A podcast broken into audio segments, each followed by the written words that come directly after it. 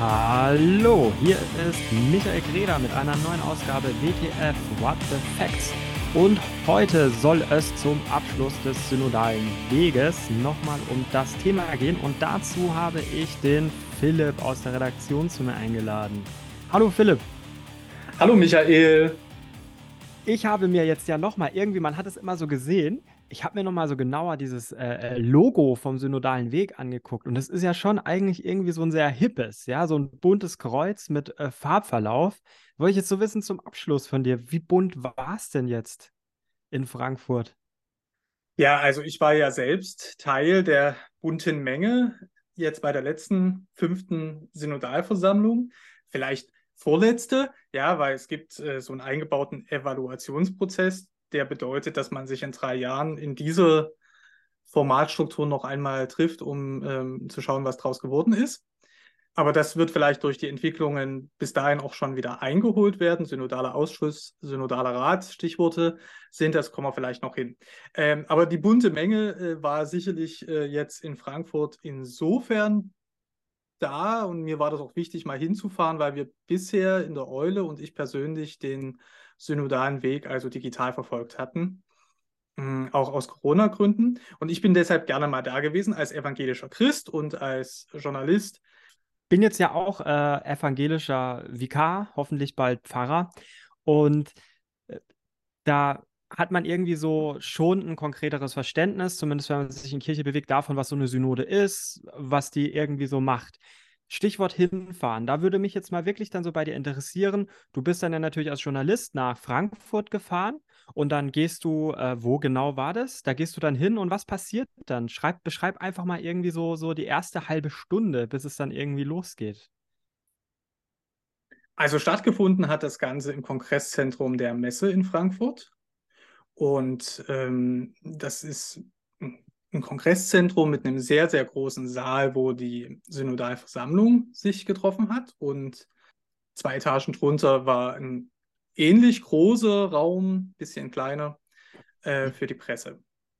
Und in dem großen Saal, wo die Synodalversammlung sich trifft, sitzt vorne immer ein Moderatorinnenpaar. Also immer zwei Personen leiten die ähm, Synodalversammlung ähm, dann sitzen sich gegenüber und nebeneinander nach Alphabet sortiert die synodalen, Schrägstrich Teilnehmerinnen des synodalen Weges.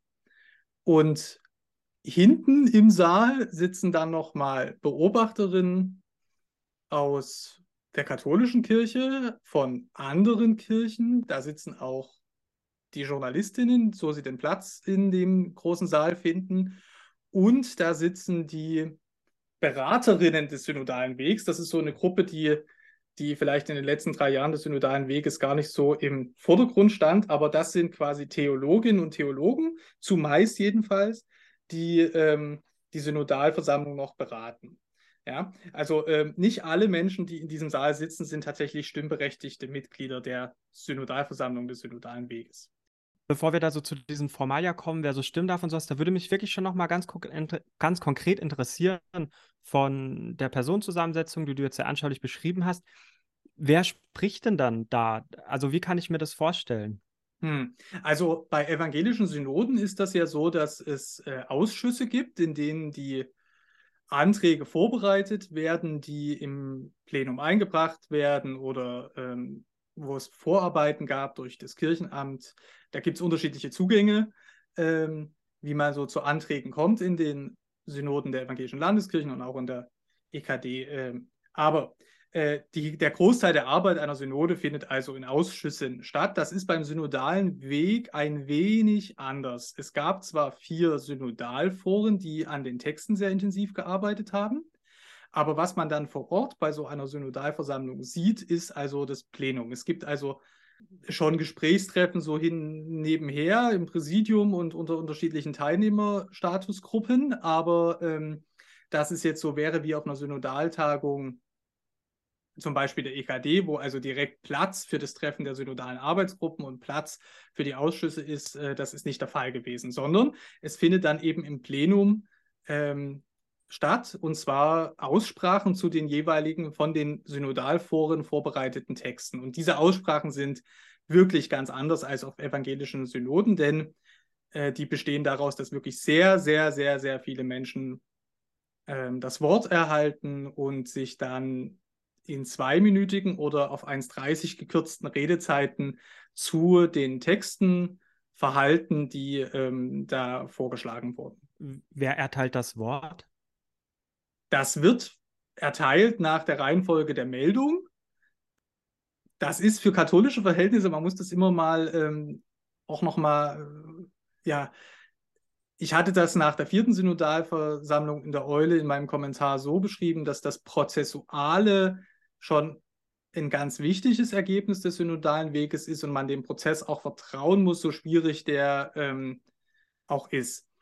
Ähm, aber dieses Prozessuale bedeutet, dass Bischöfe neben Laien sitzen, Priester neben Nichtgeweihten, Ordensschwestern neben Menschen, die aus der katholischen Jugend zum Beispiel kommen, ganz durchgemischt und eben nicht nach Statusgruppen oder nach Weihegraden getrennt.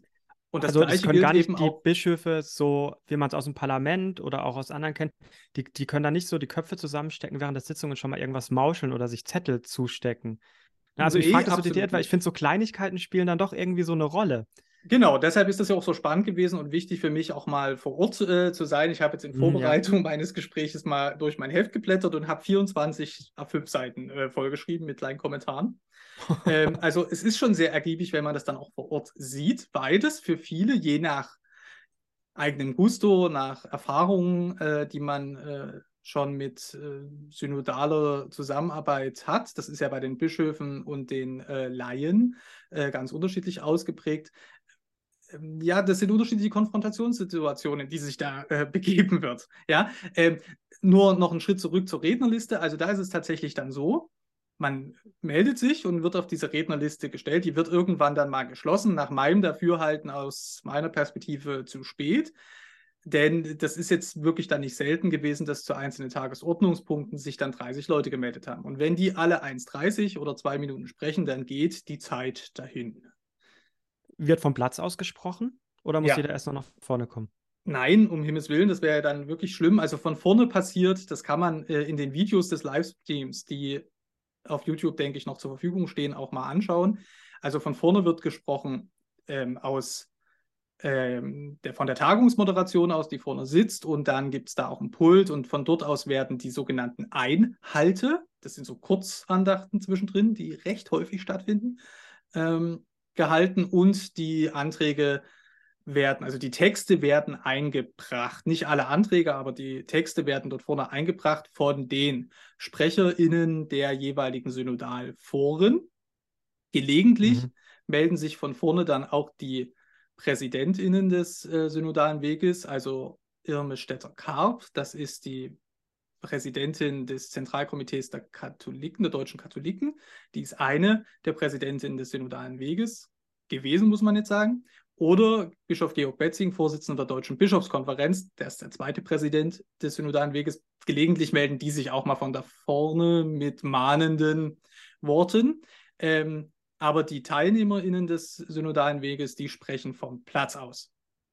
Da gibt es, äh, wir haben ein Mikrofon, es wird dann angeschaltet. Also die Technik und die ganze Abwicklung ist sehr, sehr professionell und auch sehr, sehr aufwendig. Ich habe im Vorfeld ähm, mir ein paar Stimmen angehört in Podcasts oder im Radio. Und da habe ich den Eindruck gewonnen, deswegen frage ich es dich als jemand, der wirklich so dabei war, der das alles sehr gut auch mal körperlich beobachten konnte, was da passiert. Mhm. Stimmen gehört von eben Präsidentin ähm, Irmelstädter Karp, aber auch von Katharina Norpoth in DLF Nova Interview. Mhm. Ähm, da meinten sie, dass eine ungesunde Dynamik war. Also das meinte die Präsidentin und Katharina Norpoth sprach von einer schwierigen Debattenkultur. Mhm. Hat es da im Raum wirklich so geknistert? Also Katharina Norpoth ist ja eine der Moderatorinnen und wie ich finde, ähm, eine, wenn nicht die geschickteste von den ganzen Moderatorinnen, die da vorne sitzen. Ähm, und die haben sich manchmal natürlich mit, mit Störmanövern, muss man das tatsächlich bezeichnen, in der Geschäftsordnung herumzuschlagen. Äh, denn es gab hm, das können wir jetzt hier vielleicht nicht komplett ausführen, aber es gab immer wieder vor den Synodalversammlungen und eben auch auf den Synodalversammlungen Diskussionen darüber, wie abgestimmt wird. Also nach dem Eklat auf der vierten Synodalversammlung, dazu haben wir äh, Euler-Artikel, die wir hier verlinken, gab es den dringenden Wunsch der Mehrheit, der überbordenden Mehrheit der Synodalversammlung, dass namentlich, also öffentlich abgestimmt wird. So können dann auch die Gläubigen in den katholischen Bistümern auf der Website des Synodalen Weges nachschauen und sehen, wir haben meinen Ortsbischof, aber auch die Weihbischöfe, die Priester äh, und die Delegierten aus meiner Diözese tatsächlich die einzelnen Texte abgestimmt. Das ist also sehr transparent, funktioniert aber nur in dem Moment, wo eben nicht geheim abgestimmt wird. Und da gab es Schwierigkeiten in der Satzung und Geschäftsordnung des Synodalen Weges, was nun als wichtiger Vorrang genießt, nämlich äh, das Recht auf geheime Abstimmung oder das Recht auf namentliche Abstimmung. Und da spielen dann auch noch gewisse Quoren eine Regel. Und es gab bis äh, eine Rolle und es gab bis zuletzt eine sehr kleine Gruppe von Bischöfen, die bei jeder Abstimmung, äh, glaube ich, versucht haben, auf geheime Abstimmung äh, zu gehen. Und das musste dann immer wieder zur Abstimmung gestellt werden, das wurde immer wieder abgelehnt. Und selbst wenn es nicht abgelehnt worden wäre, hätte es ja den Nachrang gehabt nach, den, nach dem Prozedere des synodalen Weges gegenüber der dann mit großer Mehrheit beschlossenen immer wieder namentlichen Abstimmung. Und weil das so aussichtslos war, würde ich das schon tatsächlich als Stürmmanöver bezeichnen. Und es ist deshalb auch besonders peinlich, weil diese äh, fünf, sechs, manchmal auch sieben Menschen äh, ja nie ihren Namen laut in der Versammlung gesagt haben, sondern das haben dann die äh, mindestens fünf Namen, die man für so einen Antrag auf geheime Abstimmung brauchte, auf Zettel geschrieben und den Zettel dann nach vorne ins, äh, ins Moderationspräsidium getragen und ähm, dann wurden die Namen mal geleakt, weil man die lesen konnte auf dem Zettel, aber die, die wurden nie laut verlesen. Also das ist alles auch eine recht peinliche Sache für Menschen, die als Bischöfe ja eigentlich ähm, öffentlich äh, arbeiten. Ja, verstehe. Und ich nehme an, das ist dann natürlich auch auf Unmut gestoßen bei allen Beteiligten, die ja lieber inhaltlich auch arbeiten und sich austauschen wollen. Und vor allem kann ich mir gut vorstellen, war ja eine große Anspannung da, äh, zu diesen Beschlüssen zu kommen, weil man hat ja jetzt drei Jahre lang daran gearbeitet und darauf gewartet, dass jetzt endlich was entschieden wird das ist so der Übersprung vom Verfahren ins Inhaltliche. Wie kommt man denn überhaupt zu Beschlüssen auf diesem synodalen Weg? Hm. Also ganz wichtig ist, dass der synodale Weg, das ist ja auch eine Tautologie, ne? weil Synode heißt schon gemeinsam gehen, also der gemeinsame Wegweg, ähm, keine kirchenrechtliche verbindliche Form hat. Ja, also man kann das sehr kritisch betrachten. Thomas Schiller, der Kirchenrechter aus äh, Münster, hat das Genma Nullum genannt. Das ist es aber, wie ich finde, eigentlich nicht, denn es gibt eben dieses prozessuale Miteinandergehen und die Hoffnung war immer von denjenigen, die den synodalen Weg inszeniert oder installiert haben, dass sich quasi im gemeinsamen Gehen äh, was entwickelt. Und das kann man jetzt schon sagen, dass das durchaus passiert ist und da wird man auch noch warten müssen, beziehungsweise gut beobachten müssen, was in Zukunft jetzt eben mit den Beschlüssen passiert. Aber diese Beschlüsse sind anders als auf orthodoxen Synoden, anders als auf evangelischen Synoden, nicht bindend in irgendeiner Weise, denn sie sind immer in die äh, Umsetzung der jeweiligen Ortsbischöfe gestellt, was jetzt Sachen angeht, die man überhaupt auf Diözesanebene äh, umsetzen und entscheiden kann. Und im Großen und Ganzen diese großen äh, Reformvorhaben, Frauendiakonat, Frauenweihe zum Priestertum, ähm, auch die Änderungen der kirchlichen Sexualmoral. Das sind alles Lehrfragen, die im Vatikan und am Ende von Papst Franziskus entschieden werden. Und da hat der synodale Weg ohnehin nur Bitten oder sehr, sehr freundliche Prüfaufträge, aber Auftrag ist fast schon zu hart, also Bitten um Prüfung an den Vatikan und an den Papst formuliert.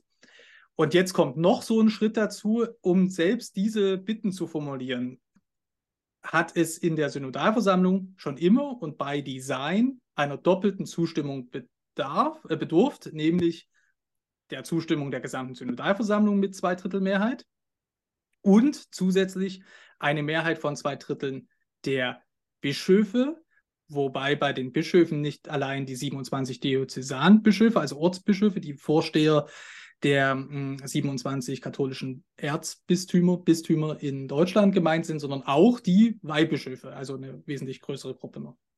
Dann so ungefähr 60 Stück oder wie viel sind es dann? Das kommt immer darauf an, wie viele dann tatsächlich bei den einzelnen Synodalversammlungen mhm. dabei waren, aber von der Größenordnung stimmt das.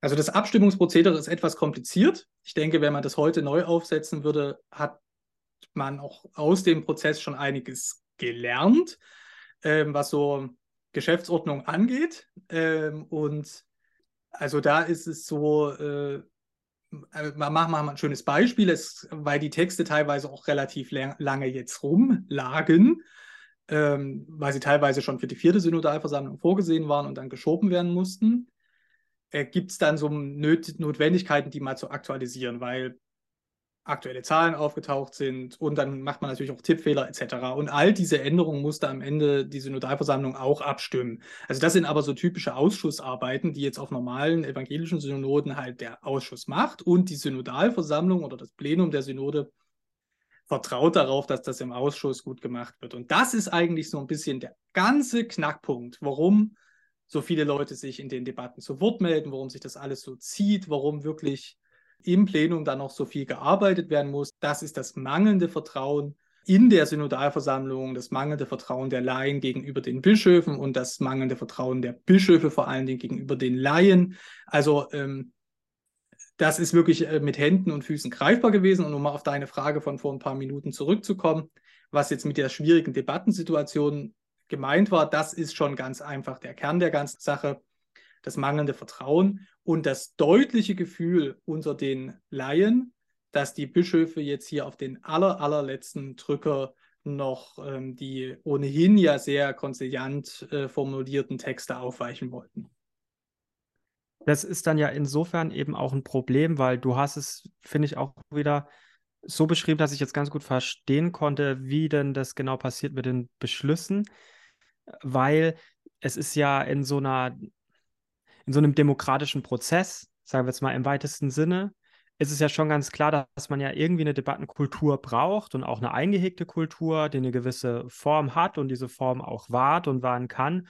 Und dadurch entsteht dann ja so etwas wie ein Verfahrensvertrauen in der Wahrheitsfindung oder in dem, wie man sich der Wahrheit annähern will, einem Beschluss. Und wenn dieses Vertrauen in das Verfahren nicht da ist, dann wird es ja natürlich schon auch nach hinten raus schwieriger, dann am Ende zu sagen, okay, ich bin hier vielleicht überstimmt oder ich muss einen Kompromiss eingehen. Ähm, aber so ist es halt, wenn wir jetzt uns in einer hm, Debattenkultur befinden.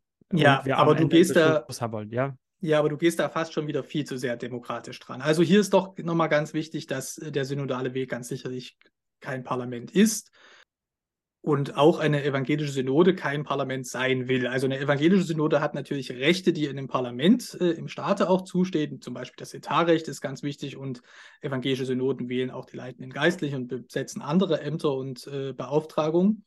Äh, insofern gibt es da schon parlamentarische Züge, aber alle kirchlichen Synoden, von der Orthodoxie über die reformatorischen Kirchen bis auch hin in die synodalen Formen im Katholizismus, haben eigentlich das Ziel, einmütige Entscheidungen zu treffen. Also Einmütigkeit oder im evangelischen Bereich reden wir gerne von Konsensprinzip. Das hat dann zum Beispiel zur Folge, dass wenn die evangelische Kirche, die Synode der evangelischen Kirche was entscheidet, dann ist das eigentlich der unspannendste Teil von so einer Synodentagung.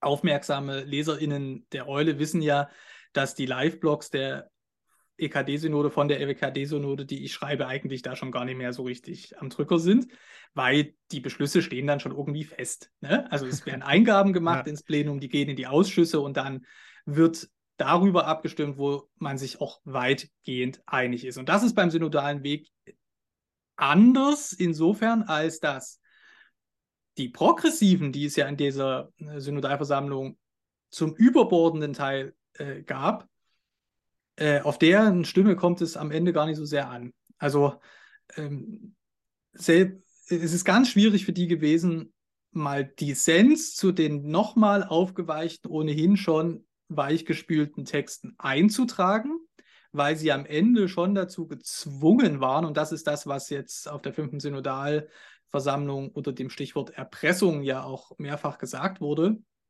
ähm, also Erpressung durch die Bischöfe, ähm, gezwungen waren, diesen Texten zuzustimmen, um die erforderliche Mehrheit zu gewährleisten, während die Bischöfe da wirklich quasi die, ja, um mal mit diesem Begriff zu kommen, Eskalationsdominanz hatten, weil die einfach jederzeit sagen konnten, nee, wir stimmen nicht zu. Das habe ich jetzt noch nicht ganz verstanden. Ich habe das auch ganz oft gehört und gelesen. Ja, also es gibt einfach in der Synodalversammlung auch Menschen, denen diese Beschlüsse oder die Texte, äh, besser gesagt, nicht weit genug gehen und gingen. Aber die stehen bei der Abstimmung dann immer oder standen bei der Abstimmung immer vor der Wahl, lehne ich jetzt ab, weil es mir nicht weit genug geht. Und dann gehen wir aber irgendwie als Versammlung in das Risiko, dass der Text ganz durchfällt. Dann haben wir gar nichts in der Hand. Oder stimme ich zu? Aber, de, aber das ist doch Kompromiss. Also da, ich verstehe da jetzt ich verstehe da diesen harten Begriff der Erpressung einfach nicht ganz. Also so fun funktioniert doch in einer Debattenkultur und sagen wir mal, okay, der große Rahmen, die Metaebene ist nicht demokratisch, da hast du äh, vollkommen recht. Aber trotzdem ist es ja alles eingehegt in eine Debatte. Und wenn ich jetzt sage, ich habe eine Maximalforderung und gehe damit rein und wir müssen aber in der Vielstimmigkeit irgendwie doch einen Konsens finden, weil wir diese Einstimmigkeit herstellen wollen, dann ist doch vollkommen klar, dass ich irgendwo ähm, auch zurückschreiben muss, so, so schmerzhaft es ist. Also ich will das gar nicht abtun und ich habe größte Sympathie für das Engagement von vielen äh, progressiven Katholikinnen und Katholiken. Aber wenn halt auch ein anderer großer Teil ähm, stark, wie nennt man dann die Gegenseite im katholischen Kontext, Traditionalisten sind, ja, dann mm, mm, oder, mhm. oder Konservative, ich weiß nicht, was da der richtige Begriff ist, dann ja, muss also, ein Kompromiss sein, weil die haben jetzt auch sich, so wie ich die Beschlüsse mir jetzt durchgelesen habe und sowas, ist es ja auch nicht so, dass gar nichts passiert ist. Zumindest innerhalb dieses äh, engen Rahmens des synodalen Wegs dort in Frankfurt. Genau, also geframed wird das zu Recht, finde ich, eigentlich äh, mit den Begrifflichkeiten systemimmanent, in der Systemlogik verbleibend. Das ist der synodale Weg einfach geblieben. Und es gab auch Teilnehmerinnen, die das sich gewünscht haben, dass das System quasi über sich hinaus wächst und äh, da ähm, wirkliche Aufbrüche stattfinden. Und das hat jetzt vor allen Dingen in den Beschlüssen nicht stattgefunden. Aber der synodale Weg besteht als Prozess ja auch aus mehr aus den Beschlüssen. Das hatte ich ja vorhin schon gesagt. Aber be that as it may, ähm, das Problem, also es wäre halt schon, finde ich, schön gewesen, wenn man deutlicher das Gefühl für unterschiedliche Meinungen innerhalb der Synodalversammlung dann auch gesehen hätte. Jetzt könnte man sagen, naja, das sieht man ja, wenn man dann eben die 30 Wortmeldungen sich anguckt, das stimmt, aber äh, wer macht das? Für mich ist, zeigt das einfach einen Mangel an interner Abstimmung und wieder an diesem Vertrauen. Ja, also man hätte ja auch sagen können, okay, wir sind, uns ist wichtig, dass der Text durchgeht, der braucht also am Ende die Zweidrittelmehrheit. Aber wir symbolisieren durch den Zustimmungsgrad der Synodalversammlung auch den Dissens, dass wir hätten weitergehen wollen. Das kann man aber nur machen, wenn man sich irgendwie trotzdem sicher sein kann, dass trotzdem noch genug Leute zustimmen. Und das heißt, man muss sich irgendwie miteinander absprechen. Und das findet ja in evangelischen Synoden eben in den synodalen Arbeitsgruppen statt oder weil man sich über viele Jahre lang kennt. Und dann kann man Dissens auch in Abstimmungen markieren. Das war also dem synodalen Weg bis zum Schluss nicht möglich. Und dann passiert es halt, dass obwohl eine signifikante Minderheit sagt, das geht uns eigentlich überhaupt nicht weit genug, trotzdem so einem Text am Ende 80, 90 Prozent, 95 Prozent zustimmen. Ja, ja. aber Philipp, dann entsteht also so das Bild einer einheitlichen Masse und das stimmt einfach nie. Also es gibt zwar ganz, ganz wenig äh, Konservative in dieser Synodalversammlung und Traditionalisten eigentlich bis auf ein paar Bischöfe gar nicht mehr, weil die alle zwischendurch ausgestiegen sind, die nicht bischöflichen Traditionalisten. Ähm, aber es gibt innerhalb dessen, was wir als progressive oder Reformflügel bezeichnen, ja nochmal Abstufungen. Und diese Abstufung konnte man zum Schluss gar nicht mehr sehen. Weil, und das muss man auch sagen, die Führung des synodalen Weges, also der, äh, das Zentralkomitee der deutschen Katholiken, ja auch ein großes Interesse daran hatte, dass ähm, dieser Weg zu einem erfolgreichen Abschluss geführt wird, dass diese Texte in irgendeiner Form beschlossen werden und dass man eben zum Prozessualen steht. Und aus dieser Binnenlogik heraus macht das natürlich auch total Sinn. Da würde ich jetzt schon ein bisschen widersprechen, weil ich habe schon den Eindruck, in der Medienwirkung hat äh, so etwas jetzt wie dieses Treffen in Frankfurt ja doch schon ein ungewöhnlich großes Echo auch in einer allgemeinen Rezeption gefunden in irgendeiner Weise. Weil ja doch auch ganz viele, äh, Anführungszeichen, profane Medien sich jetzt auch damit befasst haben mal wieder eben mit so einem religiösen Thema und viele Leute aus dem synodalen Weg, die sich da engagiert haben, haben eine Stimme bekommen. Es gab eine 37-Grad-Sendung im ZDF, die da zwei junge Leute begleitet hat. Es werden Leute in Podcasts eingeladen. Im Deutschlandfunk kommt die ganze Zeit was. In den Tagesthemen wird es irgendwie verhandelt und überall bekommen ja die Menschen eine Stimme, sich zu diesen Themen zu verhalten. Und ich finde, zu dieser Prozessorientierung, zu dieser Prozesslogik gehört doch auch dann eben dieses wiederum nach außen treten. Ob da am Ende eine 85-prozentige oder eine abgestufte 70, 20, 10-prozentige Zustimmung zu einzelnen Beschlüssen stattgefunden hat, das ist doch etwas, das interessiert diesen heiligen Haufen, der da in Frankfurt in der Messe zusammengekommen ist, aber alle anderen interessiert es doch in dieser Abstufung nicht, sondern da ja, reibt also man sich dann ja eher an den Statements und Geschichten von den Menschen, die man dann in der Medienrezeption wahrnimmt, oder nicht? Ja, naja, also ich würde dir, ähm, ich würde dir da weitgehend recht geben. Und das ist auch eine Logik, die ähm, die TeilnehmerInnen vor Ort bewegt hat. Zu sagen, wenn wir das jetzt gar nicht beschließen, dann gibt's, bleibt übrig äh, Knatsch und wir haben überhaupt keinen Text, mit dem wir gehen können. Und äh, vielleicht muss man an der Stelle auch nochmal sagen, es gibt ja zwei Sorten von Texten, äh, die sogenannten Grundtexte äh, je einen für jedes Synodalforum. Da sind drei beschlossen worden und der vierte eben nicht, der aus dem äh, mit Sexualität sich beschäftigte, wurde auf der vierten Synodalversammlung eben nicht angenommen. Und dann gibt es Handlungstexte, die auf der inhaltlichen Arbeit der Grundtexte basieren und konkrete Vorschläge machen für Veränderungen in den Diözesen und äh, auf weltkirchlicher Ebene. Also ich finde, die Handlungstexte sind insofern eigentlich dann doch spannender, denn ähm, die Grundtexte finde ich alles in allem, jetzt wird es Kritik geben, aber ich finde die alles in allem echt auch überladen und da merkt man so ein bisschen das, was auch Papst Franziskus am deutschen Katholizismus ganz allgemein kritisiert, nämlich so diese Vorherrschaft der akademischen Theologie. Also ich finde das alles ganz wichtig und das ist auch für die Selbstverständigung der katholischen Christinnen in Deutschland ganz wichtig. Ähm, da haben wir verschiedentlich auch gesagt, oder wurde mir auch verschiedentlich gesagt, äh, Philipp, wir haben hier 50 Jahre ähm, Entwicklung in den Geisteswissenschaften, in den Humanwissenschaften, in Kirchenbild, äh, gesellschaftliche Entwicklung aufzuholen.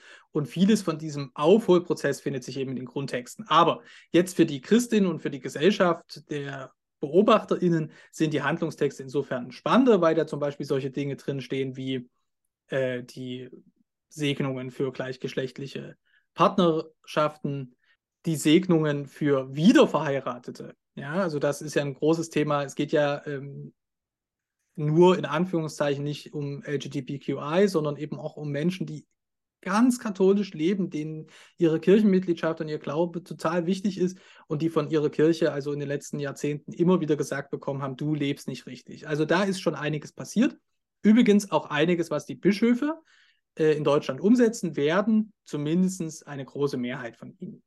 Das äh, ist jetzt auch breit rezipiert, was alles Mögliche ähm, dort an den Themen beschlossen wird. Naja, also da, äh, da, jetzt würde ich da nochmal kurz widersprechen, weil das so der zweite Teil von dir war. Breit rezipiert, große Medienöffentlichkeit. Also was auffällig ist, ist, dass der synodale Weg, obwohl er ja äh, legislativ überhaupt keine Reichweite hat, wesentlich mehr Aufmerksamkeit bekommt als so eine evangelische Synode. Das zeugt davon, dass also viel in Bewegung gekommen ist und dass es nach wie vor auch ein Interesse daran gibt, was die, Evangel äh, was die katholische Kirche da so veranstaltet. Aber äh, das Interesse ist halt sehr auf Personen, vor allen Dingen natürlich auch wieder auf die Bischöfe äh, bezogen und wenig eigentlich so ein bisschen auf die Strukturen. Und was man der katholischen Kirche nur wünschen kann, ist, dass sie in ihren strukturellen Reformbemühungen nicht alleine gelassen wird. Ausgangspunkt des synodalen Weges, Philipp, war das Thema des Missbrauchs, warum man überhaupt neu nachgedacht hat und das alles angestoßen hat. Wie hat sich das jetzt dann in den abschließenden Beschlüssen wiedergefunden? Ja, also das ist eine sehr gute Frage, denn der synodale Weg verdankt sich ja der Not der Bischöfe nach der Veröffentlichung der sogenannten MHG-Studie, äh, also wirklich äh, mit den Laien gemeinsam äh, Veränderungen zu besprechen und zu bewirken. Und äh, auf diesen Weg wurde ja das Zentralkomitee der deutschen Katholiken überhaupt eben da mit ins Boot geholt. Und ähm, diesem Anliegen verdankt sich der ganze Prozess, auch wenn zwischendurch in diesen drei Jahren das durchaus immer mal auch in den Hintergrund gerückt ist. Also da tritt man, glaube ich, niemandem zu nahe, wenn man sagt, dass sich mit einer so großen Vielfalt von Themen beschäftigt, wurde die mittelbar natürlich alle was mit dem Thema zu tun haben, aber eben äh, nicht immer explizit.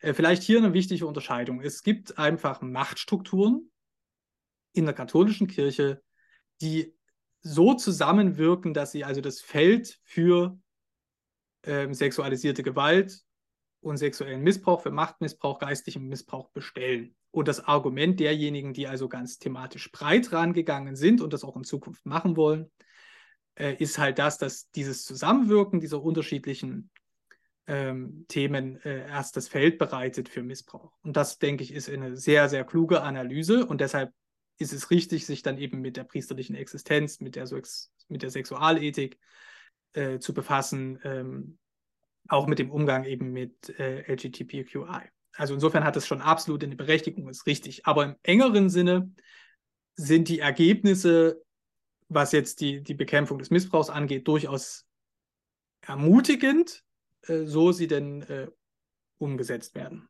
Das ist halt immer äh, so die ähm, Sache und man muss halt nebenher schauen, dass in den Jahren ja auch ganz schön viel passiert ist in ähm, der verfassten katholischen Kirche in Deutschland. Also die sind zum Beispiel, was die Anerkennungsleistung angeht, der evangelischen Kirche voraus, äh, auch in vielen Bistümern, was die Prävention angeht. Also da ist äh, nebenher ja einiges gelaufen.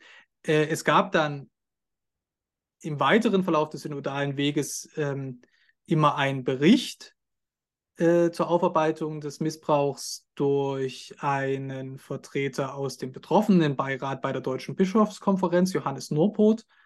Und die sind sehr aufmerksam, sehr betroffen, auch immer zur Kenntnis genommen wurden. Es gab immer auch einen Bericht des Missbrauchsbeauftragten der Deutschen Bischofskonferenz. Das war lange Stefan Ackermann, der Bischof von Trier. Jetzt ist es äh, etwas neu strukturiert. Äh, Erzbischof Burger aus Freiburg und äh, Helmut Dieser aus Aachen, wenn ich mich jetzt nicht völlig irre, haben diesmal berichtet. Ähm, also das wird schon immer mit hineingenommen in die Beratung und mein Empfinden ist, dass das einfach auch ganz, ganz vielen TeilnehmerInnen ein wirkliches Anliegen ist, ähm, daran zu arbeiten. Und was wurde denn jetzt ganz konkret beschlossen? Ja, also da müsste man jetzt halt in die Handlungstexte rein. Das ist äh, wahrscheinlich ähm, für, für unseren Podcast geht das wahrscheinlich zu weit. Aber ähm, für diejenigen, die sich jetzt, nachdem sie den Podcast gehört haben, damit befassen wollen, mal reinzuschauen in den Handlungstext Prävention sexualisierter Gewalt, Intervention und Umgang mit Tätern in der katholischen Kirche. Äh, der ist gar nicht so lang. Und es sind doch Sachen, die man in den einzelnen Diözesen machen kann. Also, ähm, aber am Ende, das will ich schon auch nochmal betonen, ist natürlich auch ein Text und eine Bitte an den Vatikan, äh, über den Pflichtzölibat nachzudenken. Auch Teil einer Befassung mit dem äh, Missbrauch, weil wir einfach sehen, dass Priester, die so unter Druck stehen durch ähm, den Zwang, den Zölibat zu halten, in vielerlei Hinsicht angefragt sind äh, und gefährdet sind, eben auch zu Missbrauchstätern zu werden. Also man täte dem synodalen Weg wirklich Unrecht, wenn man sagt, Missbrauchsbearbeitung findet nur in den Texten statt, wo jetzt in der Überschrift schon davon die Rede ist, sondern das ist ein Querschnittsthema, was also alle Themen des synodalen Weges äh, motiviert hat. Also würdest du an dem Punkt ganz klar Manfred Lütz widersprechen, der ja im Vorfeld oder jetzt auch im Rahmen von der letzten Sitzung in Frankfurt betont hat, dass eine Verknüpfung all dieser anderen prinzipiellen Reformthemen mit dem Thema Missbrauch keine gute Idee war. Nee, das ist, da würde ich ihm sehr widersprechen. Da muss äh, Herr Lütz vielleicht auch mal die Texte lesen. Äh, und kann dann wirklich auch anfangen mit der MHG-Studie von 2018, die ist ja jetzt fünf Jahre alt, äh, da steht das alles ja äh, auch schon drin. Ähm, da wurde sicherlich im Nachgang auch einiges äh, verkürzt, von wegen der Zölibat ist ursächlich, so weit muss man ja gar nicht gehen, aber dass es eben Verbindungslinien gibt, Zusammenhänge, die wichtig sind zu betrachten, das steht schon in der MHG-Studie von 2018, die ja, wie gesagt, der Ausgangspunkt des synodalen Weges war. Und da würde ich Herrn Lütz nur einladen, das auch zur Kenntnis zu nehmen. Das hängt schon miteinander zusammen. Ja? Und das äh, mutwillig wieder trennen zu wollen, das scheint mir eigentlich eher eine Strategie derjenigen zu sein, die in der Evangeli äh, die in der katholischen Kirche alles beim Alten belassen wollen. Philipp, zum Abschluss. Diese Beschlüsse, diese Beschlüsse wurden alle jetzt gefasst. Zumindest der mit Missbrauch wurde ja auch äh, sogar einstimmig eingenommen, äh, angenommen. Die anderen wurden äh, einmütig angenommen. Aber wir haben jetzt ja davor auch schon über diese ganzen Formfragen geredet. Am ja, Ende also, muss. Ja. Hm. ja? Also einmütig, äh, dem würde ich äh, nicht zustimmen, sondern äh, weil die Umsetzung eben in die äh, Hoheit der Bischöfe gestellt ist, ist völlig klar, völlig klar, dass wir in den nächsten Jahren eine Kirche der unterschiedlichen Geschwindigkeiten auch in Deutschland erleben werden. Also das geht nicht bloß um das was in der Weltkirche äh, passiert und im Vatikan und im Vergleich dazu in Deutschland, sondern auch innerhalb der katholischen Kirche in Deutschland werden wir eine Kirche der unterschiedlichen Geschwindigkeiten erleben. Es wird Bistümer geben, deren Bischöfe sehr weit schon synodal arbeiten und sich von ihren Gremien eben nicht nur beraten lassen, sondern denen auch Mitentscheidungen ähm, gönnen, indem sie sich also freiwillig an die Entscheidungen ihrer Gremien binden. Und es wird Bischöfe geben, die das nicht machen werden. Und es wird Diözesen geben, wo das mit den Segensfeiern ähm, schnell vorangeht. Und es wird Bistümer geben, wo das überhaupt nicht möglich sein wird. Das hängt wirklich an dem einzelnen Bischof. Und es ist auch völlig klar, dass es ähm, Bischöfe gibt, die da überhaupt nicht mitmachen. Und wird das Bunte Kreuz jetzt einfach äh, abgehängt oder wird es noch irgendwo anders hingetragen und es geht irgendwie weiter mit dem synodalen Weg? Ja, das ist eine spannende Sache, denn es soll ja weitergehen. Ähm, das Papier, was sich mit ähm, der Mitbestimmung und äh, synodalen Strukturen beschäftigt, das ist vertagt worden in den sogenannten synodalen Ausschuss, der sich jetzt an den synodalen Weg anschließen soll. Der synodale Ausschuss ähm, besteht äh, wiederum aus den äh, Diözesanbischöfen, 27 Delegierten des ZDK, also des Zentralkomitees, und 20 weiteren Personen, die jetzt auf der fünften Synodalversammlung des Synodalen Weges gewählt wurden. Und dieser Ausschuss soll tagen, ähm, wahrscheinlich, äh, so ist jedenfalls gewünscht, im nächsten äh, Herbst. Es ist noch völlig unklar, in welchem äh, Format, also ob das öffentlich stattfindet oder nicht öffentlich. Ähm, dieser synodale Ausschuss hat selber auch noch keine Satzung und auch keine Geschäftsordnung, weil das nach dem Beschluss des synodalen Weges äh, für diesen synodalen Ausschuss äh, Aufgabe des synodalen Ausschusses ist. Also man, man schickt dem da wenig mit auf den Weg. Das muss jetzt alles wieder verabredet werden.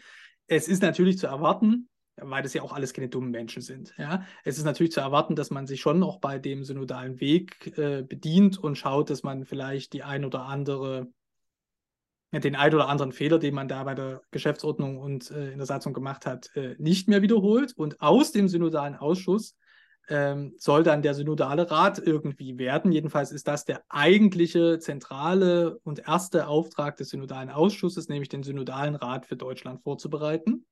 Zu dem aber der Vatikan schon Nein gesagt hat. Das muss man vielleicht auch schon noch mal dazu sagen. Aber das, das ist so die Zielrichtung. Also es wird jetzt auf alle Fälle weitergehen. Und gehen wir mal noch einen Schritt zurück und sagen, okay, Beschlüsse hin oder her. Das Prozessuale, das soll hundertprozentig weitergehen. Also insofern ist das wirklich ähm, schwierig, immer zu sagen, was hat aufgehört, was hat angefangen. Äh, das, das ist auch in den Sprachregelungen in Frankfurt total spannend gewesen. Ähm, wann davon gesprochen wurde, dass jetzt mit dem synodalen Weg etwas zu Ende geht und, wenn, und was mit dem Ende des synodalen Weges erst am Anfang steht. Also da muss man mal genau hinhören, wie die Menschen von Anfang und Ende sprechen. Mein Eindruck war der, dass die Hoffnung besteht, dass mit dem Ende des synodalen Weges bestimmte Schwierigkeiten im Mit- und Gegeneinander zwischen Bischöfen und Laien zu Ende gehen sollen und andere Dinge, nämlich die Umsetzung der Beschlüsse und das Leben von Synodalität in der katholischen Kirche wird eben als am Anfang äh, stehend verkündet. Und da äh, kann man gespannt sein, wie sich das jetzt auf der Ebene von Pfarreien, auf der Ebene von Diözesen auf der Ebene der Kirche in Deutschland und auf weltkirchlicher Ebene weiter fortsetzt. Denn das, äh, vielleicht noch als letzten Satz, ist ähm, ja auch Anliegen der Katholiken in Deutschland, dass die Ergebnisse des synodalen Weges jetzt irgendwie in den weltweiten synodalen Prozess einfließen, der mit zwei Bischofssynoden im Vatikan in diesem und im nächsten Herbst äh, zu Ende gehen wird. Und da darf man schon sehr äh, gespannt sein, äh, ob und wie da Ergebnisse des synodalen Weges überhaupt noch Eingang finden in, diesen, in diese Bischofssynoden. Ähm, denn da sind die Zeichen aus dem Vatikan eigentlich äh, ja äh, so, dass zwar gesagt wird, ja, das sind schon ähnliche Themen, die wir hier besprechen, aber äh, diese Art und Weise der Deutschen mit ihren Texten und äh, auch mit ihrer, also so wird es jedenfalls manchmal empfunden, so einer gewissen Sendungsbewusstsein und äh, Hochnäsigkeit, das will man da eigentlich nicht. Du sagst es, es bleibt spannend. Wir werden das sicherlich weiter verfolgen. Das war auch garantiert nicht der letzte Podcast zu dem Thema. Vielen Dank, Philipp, dass du für uns alle nach Frankfurt gefahren bist, da mal ein bisschen äh, synodaler Wegluft geschnuppert hast.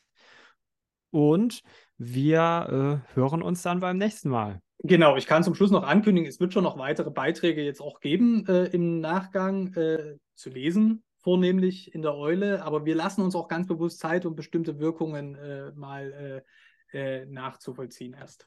Ich wünsche dir einen wunderbaren Tag, Philipp. Danke. Tschüss. Tschüss. Hi, ich bin Eva. Gemeinsam mit Max und Philipp habe ich 2017 die Eule gegründet, das Magazin für Kirche, Politik und Kultur. Gemeinsam mit unseren AutorInnen machen wir Kirchen- und Religionsnachrichten für eine neue Generation. Dabei brauchen wir deine Unterstützung. Mit einem Eule-Abo bezahlst du den unabhängigen Journalismus der Eule, denn wir werden von keiner Kirche finanziert. Du sorgst dafür, dass wir unsere AutorInnen fair bezahlen können und leistest damit einen Beitrag für die Stimmenvielfalt in den Kirchen. Ab drei Euro im Monat bist du dabei. Mach mit und schließ jetzt ein Eule-Abo ab.